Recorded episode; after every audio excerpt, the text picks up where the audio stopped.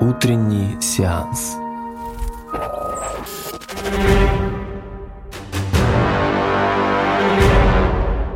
Всем привет, это «Утренний сеанс» на Глаголев FM. Я Артём Кавалерян, хочу поговорить с вами о ваших любимых фильмах. Мы довольно давно не виделись, так что, надеюсь, вы успели посмотреть все сиквелы «Жажды смерти», а иначе мне придется когда-нибудь самому посвятить этой франшизе пару выпусков. Я бэкнулся, как и обещал, чтобы поговорить о боевиках. Их несметное множество, так что если все сложится по-моему, нам суждено поболтать еще много-много раз, убивая время до выхода третьего Джона Уика и четвертых «Неудержимых». И снова передо мной встал вопрос, о чем с вами поговорить. Меня соблазняла возможность обсудить продолжение «Смертельного оружия». Есть еще третий и четвертый «Универсальный солдат», о которых вы наверняка не слышали. «Скала» — единственный фильм Майкла Бэя, который я могу любить, не испытывая при этом стыда. Но я решил остановиться не на определенном фильме, а на конкретном человеке. Не падай в обморок. Это Чак Норрис. Я не падаю в обморок, Слай, потому что это не Чак Норрис. О Чаке Норрисе мы еще обязательно поговорим, и он, кстати, связан с моим сегодняшним героем. Они даже в некотором смысле родственники. Брэндон, как вы наверняка знаете, сын Брюса Ли.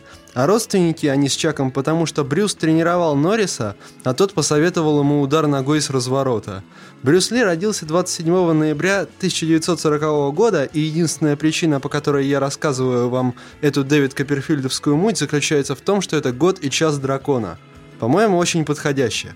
Брюса тренировал Ип Ман, тот самый, о котором снята трилогия «Ип Ман». Скоро, кстати, должен выйти четвертый фильм. Его первый настоящий прорыв состоялся в сериале «Зелёный шершень», где он играл Като, гиперкомпетентного помощника главного героя. После он получил свое шоу, Ли прославился благодаря своим боевым способностям, конечно. В своем фильме «Путь дракона» он дерется со своим учеником Чаком Норрисом, и в результате их поединка вселенная почему-то не взорвалась и выдержала подобное сосредоточение крутизны в одном месте. В каком-то смысле Брюс Ли – азиатский Джон Уэйн, светлый герой, который борется за все хорошее. Все школы кунг-фу и смешанных боевых искусств в мире обязаны своим существованием именно ему. О жизни Брюса Ли снято, наверное, больше фильмов, чем тех, в которых он сам играл. В вопросе боевой техники Брюс Ли, конечно, опережал и до сих пор опережает всех на световые годы. Мне иногда кажется, что он на самом деле убивает всех этих людей, которых лупят на экране. Брюс Ли — это Один пантеона боевиков, но как только он перестает бить людей, то сразу становится чуть менее потрясающим. Его актерская игра... Сейчас меня должна ударить молния. Его актерская игра, она немножко деревянная. Не надо отключаться. На Брюса Ли смотришь не за тем, чтобы он играл лицом. На Брюса Ли смотришь, чтобы видеть, как он ловок и силен. И поскольку Один Брюс Ли до сих пор не уничтожил эту программу, значит, я говорю правду. Брэндон, со своей стороны, не достиг божественного уровня своего отца, но никто его не достиг, ничего страшного, но в то же время намного лучше умел играть и не терялся в драматических сценах. До своей несвоевременной смерти Брэндон Ли снялся всего лишь в 4 полнометражных фильмах, не считая нескольких появлений в телесериалах, и 5-й фильм «Ворон» стал для него последним. Конечно, ему пришлось нелегко, находясь в тени своего отца, но все сходились во мнении, что Брэндон находился на пути к самостоятельной звездной карьере. И если верить интернетам, изначально братья, которые теперь сестры Вачовски, хотели именно Ли на роль Нео в «Матрице». Он был их первым предпочтением. Я знаю кунг-фу. Брэндон тоже. Ох, как он знал кунг-фу. Его тренировал Дэнни Инносанто, один из самых талантливых учеников Брюса Ли. Брэндон был харизматичным, он умел играть, и он был симпатичным, да.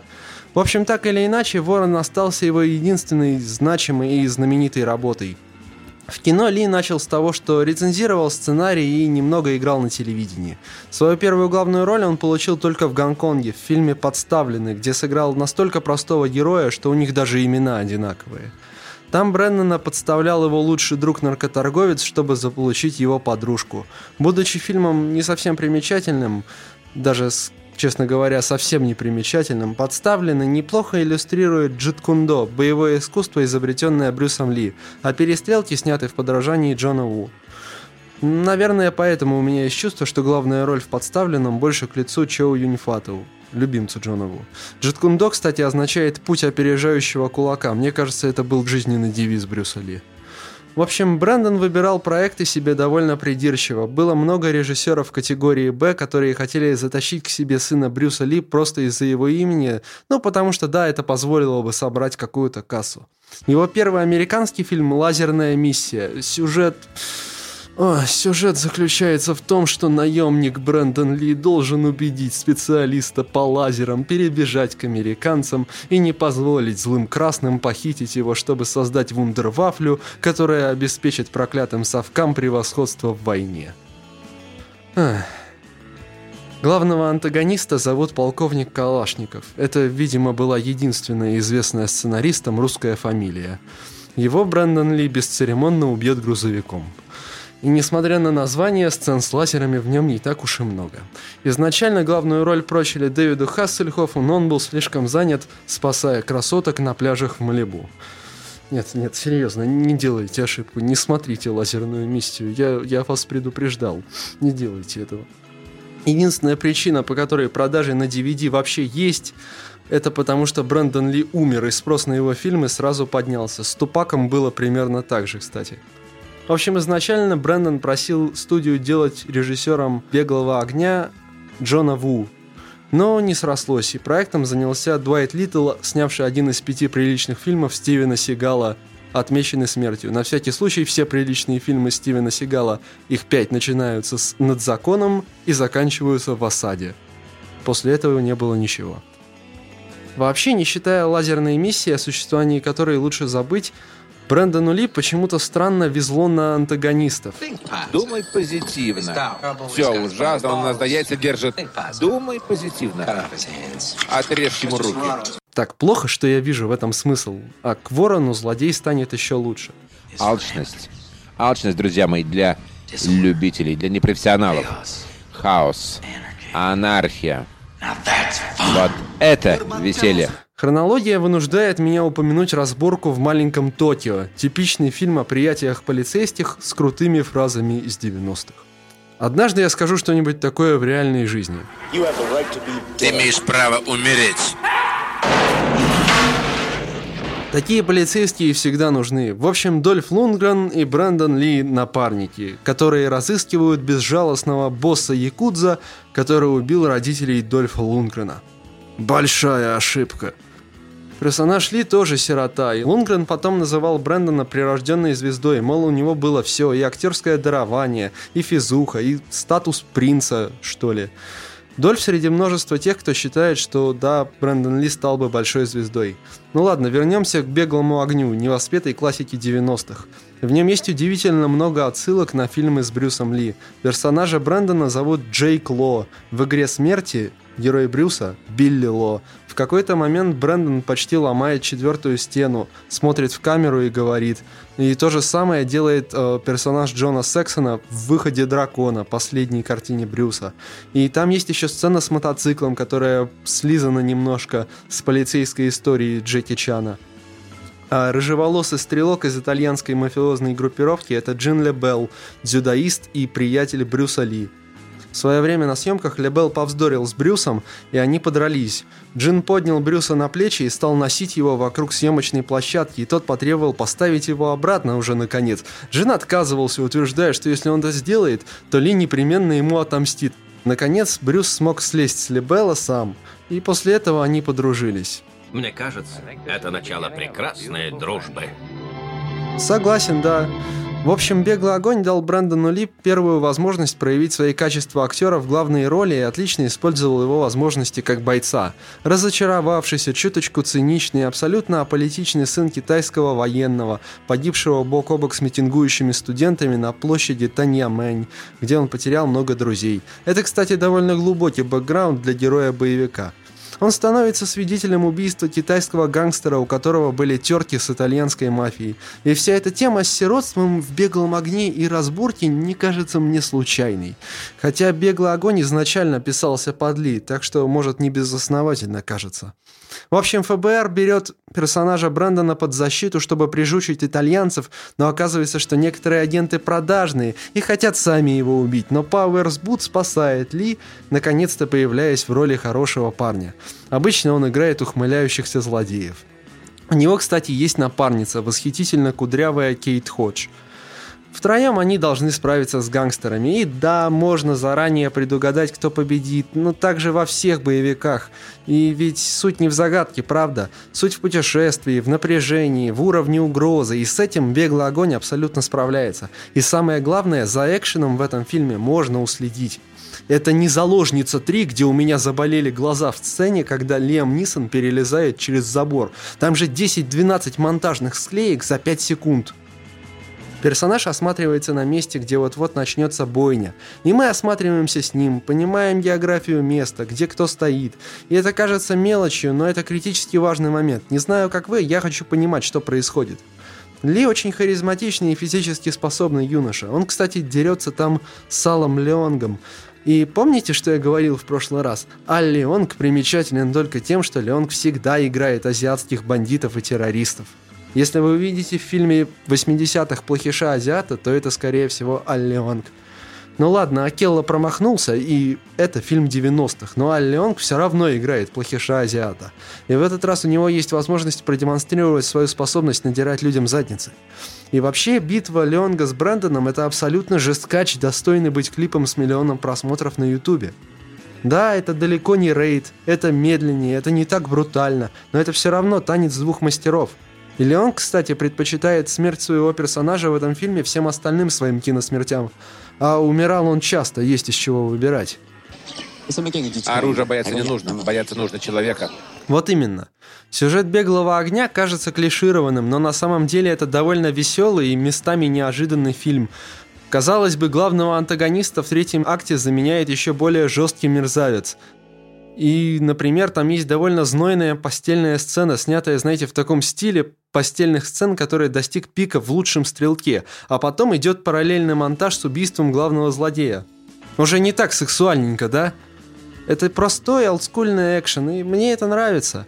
И прежде чем обсудить с вами «Ворона», я хочу поговорить о неосуществленных проектах. От роли собственного отца в документальном фильме Брэндон отказался, считая ее более подходящей для конца карьеры, и вообще признавался, что роль его немного пугает. Другое дело — сиквел к «Беглому огню», который принес Ли изначальную популярность. Джонатан Хенсли, шоураннер «Хроник молодого Индианы Джонса», написал сценарий с названием «Саймон говорит». Проектом занималась студия Fox, которая в свое время открыла Брюса Ли в «Крепком орешке», Сигурни Уивер в «Чужом», Чарли Шина во «Взводе». «Саймон говорит» был историей о погоне крутого законника за злодеем, который любил играть в игры, загадывать загадки, все в таком духе. Требовался кто-то, кто умел бы не только играть лицом, но и драться, кто-то обаятельный, Ли подходил идеально. Съемки «Саймон говорит» наметили после окончания «Ворона», но сценарий завис. Джоэль Силлер какое-то время хотел переделать его под сиквел к «Смертельному оружию», и это правда была бы лучшая идея, чем то, что они сделали в четвертом фильме.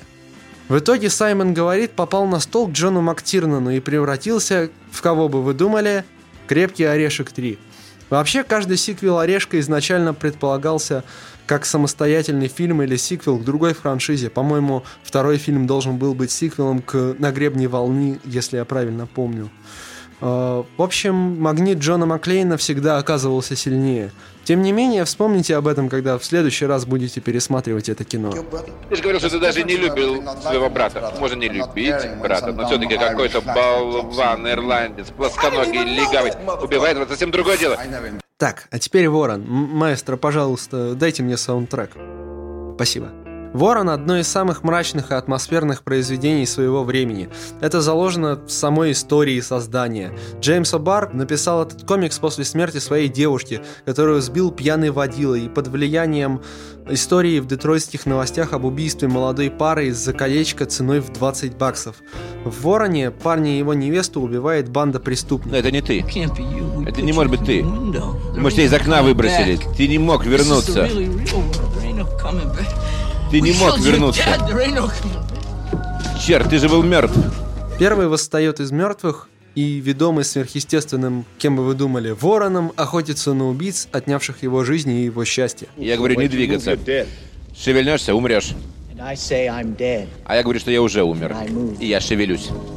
О'Барр сам потом признавался, что каждая страница его комикса пропитана чистым гневом, и фильм этот он невероятно визуально мрачный. Он снискал очень большую популярность у готов. потом после своей премьеры, и в школах дети красили лица в черно-белые цвета в стиле Ворона. Считаете вы готов 90-х тру-готами или нет, это другое дело, но факт в том, что вся эта субкультура загорелась, и не только она, и саундтрек, ставший легендарным, The Cure, хотя совсем готическими они были только на альбоме «Порнография и вера», «Pornography and Faith», до сих пор продолжают делать микс такого легкого звучания и довольно мрачных текстов про каннибализм, например.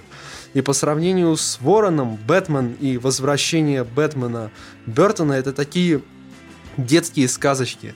И Ворон — это действительно готический хоррор, он страшный, он заставляет вас надеяться, депрессовать, страдать, бояться и испытывать радость. И этот фильм, он что-то такое трогает в вашей душе, о чем вы и сами не знали, а в душе у главного героя чистая голая ярость. И город в фильме — это вроде бы Детройт, но на самом деле безымянная, населенная бандитами и отчаявшимися совершенно людьми дыра, в которой осталось всего несколько благородных сердец. И Брэндон здесь на своем пике, он слегка сумасшедший, но очень трагичный. И в какой-то момент он убивает человека карандашом, совсем как Джокер в «Темном рыцаре». Там есть даже похожий сюжетный эпизод, когда Эрик Дрейвен, главный герой, приходит на бандитскую сходку. Ну, почти так же, как Хит Леджер, и выставляет свои условия. Для них ты просто псих, как я. Готовясь к этой программе, я пересмотрел «Ворона», и мне кажется, что Леджер определенно его смотрел в рамках своей подготовки. У обоих героев на лице постоянная безумная улыбка, не говоря уже о маске, которую они оба носят. И Ли, и Леджер умерли в 28, кстати. Разумеется, Джокер — это зловещий психопат, живое воплощение хаоса и анархии. А Эрик Дрейвен — мститель, хоть и вернувшийся с того света, но сохранивший остатки человечности. Но это не отменяет того, что макияж их ужасающе похож друг на друга. Их мимика, движение, то, как они говорят. Сходство потрясающее, будто Джокер — это свихнувшийся брат-близнец Эрика Дрейвена. Просто уличный говняк. Это что, запах бензина, кажется? О, нет. Ты понимаешь, у меня очень простые вкусы. Я люблю динамит, порох и бензин. Я могу тебе кое-что дать. Мне это больше не нужно.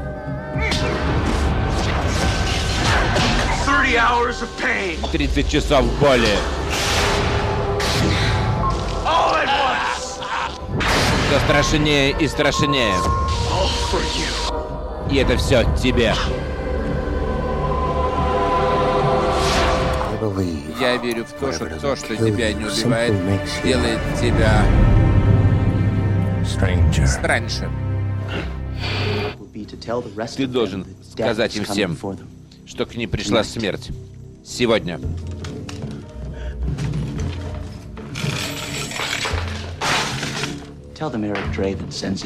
Скажи, что Эрик Дрейвен передает привет. Ты почему такой серьезный? Я мог бы слушать вот их диалог часами, но как же это здорово. В общем, отдельное преклонение, как я уже говорил, вызывает саундтрек «Ворона», который является настоящим собранием хитов альтернативного рока, готики и индастриала. Один из оригинальных треков, тема «Инферно», заслуживает отдельного упоминания. Это гитарное соло, которое исполняет один из героев на крыше дома, когда наступают сумерки дьяволовой ночи. Некоторые группы появляются в эпизоде в клубе «Топ-доллара» главного злодея. Когда-то люди повторяли, что рок — это дьявольская магическая музыка, и нигде в это не верится так сильно, как когда смотришь «Ворона». «Ворон» — это не Человек-паук, это не продукт массового потребления, это для тех, кто не боится подобраться к сердцу тьмы. Главный герой не делает место, в котором он живет, лучше, он просто мстит, он даже в каком-то смысле, наверное, не супергерой. Он жертва жестокого мира, у которого появился шанс вернуться и добиться правосудия. И в каком-то смысле Эрик совершенно безумен. Он ходит за вороном из индейской легенды, которая дает ему шанс сделать незаконченные дела. И это цель, которую мы все можем понять. Справедливость для жертв. Это чистая миссия. И в одном из своих последних интервью Ли говорит, что хотел снять фильм в черно-белых тонах о флешбеке Эрика в цвете для контраста, но студия блокировала это решение. И он говорит, кстати, там довольно зловещие вещи про то, что никто не знает, когда умрет и сколько лун нам осталось. Брэндон этот фильм обожал, он называл его своей самой лучшей работой. И он говорил, что если бы вернулся с того света, то хотел бы увидеться с Элизой, с девушкой, на которой должен был жениться после съемок. Она, кстати, работала ассистенткой у Ронни Харлина. Задается он там вопросом, в частности, предназначено ли ему было судьбой сыграть эту роль, и отвечает сам, что не знает, но счастлив этим заниматься. Люди когда-то верили, что если кто-то умирает, ворон уносит душу этого человека в страну мертвых. Но иногда происходит нечто столь ужасное, что душа уносит с собой грусть и печаль и не может обрести покой. И тогда, иногда, очень редко, Ворон приносит эту душу обратно, чтобы она исправила то, что произошло.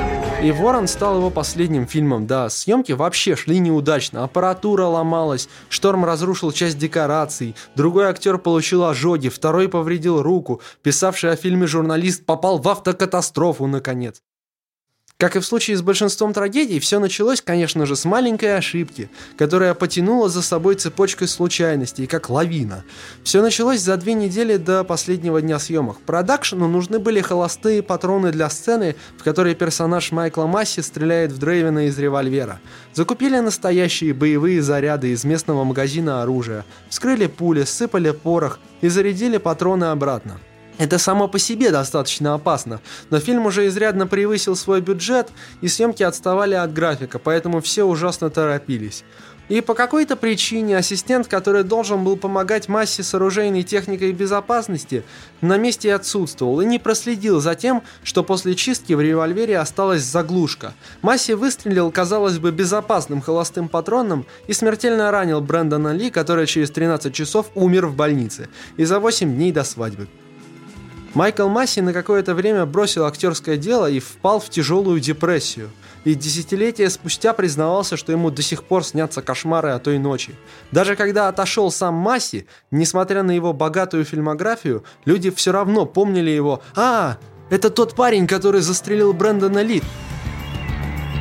И знаете, когда происходит что-то печальное, отказаться с этим смириться – это совершенно нормально. Сразу начинаешь приводить доводы на тему, почему случившееся не так плохо. Но знаете, я не хочу притворяться, что меня это не расстраивает. Брэндон Ли мог бы быть звездой, он мог прожить долгую жизнь, и да, в ней наверняка были бы плохие фильмы, но и было бы много хороших, я в этом не сомневаюсь. А это, наверное, самое важное, чтобы фильм, будь это боевик или мелодрама, чтобы он кого-то порадовал. А нам придется довольствоваться тем немногим, что мы имеем. Не идеальным «Подставленным», классической «Разборкой в маленьком Токио», «Лазерной миссии», о которой я отчаянно пытаюсь забыть уже полгода, восхитительным «Беглым огнем» и культовым «Вороном». И если в какой-то момент вам станет невыносимо грустно, помните, что дождь не может идти вечно, как говорил Эрик Дрейвен. С вами был Артём Кавалерян в программе «Утренний сеанс» на Глаголев FM. Утренний сеанс.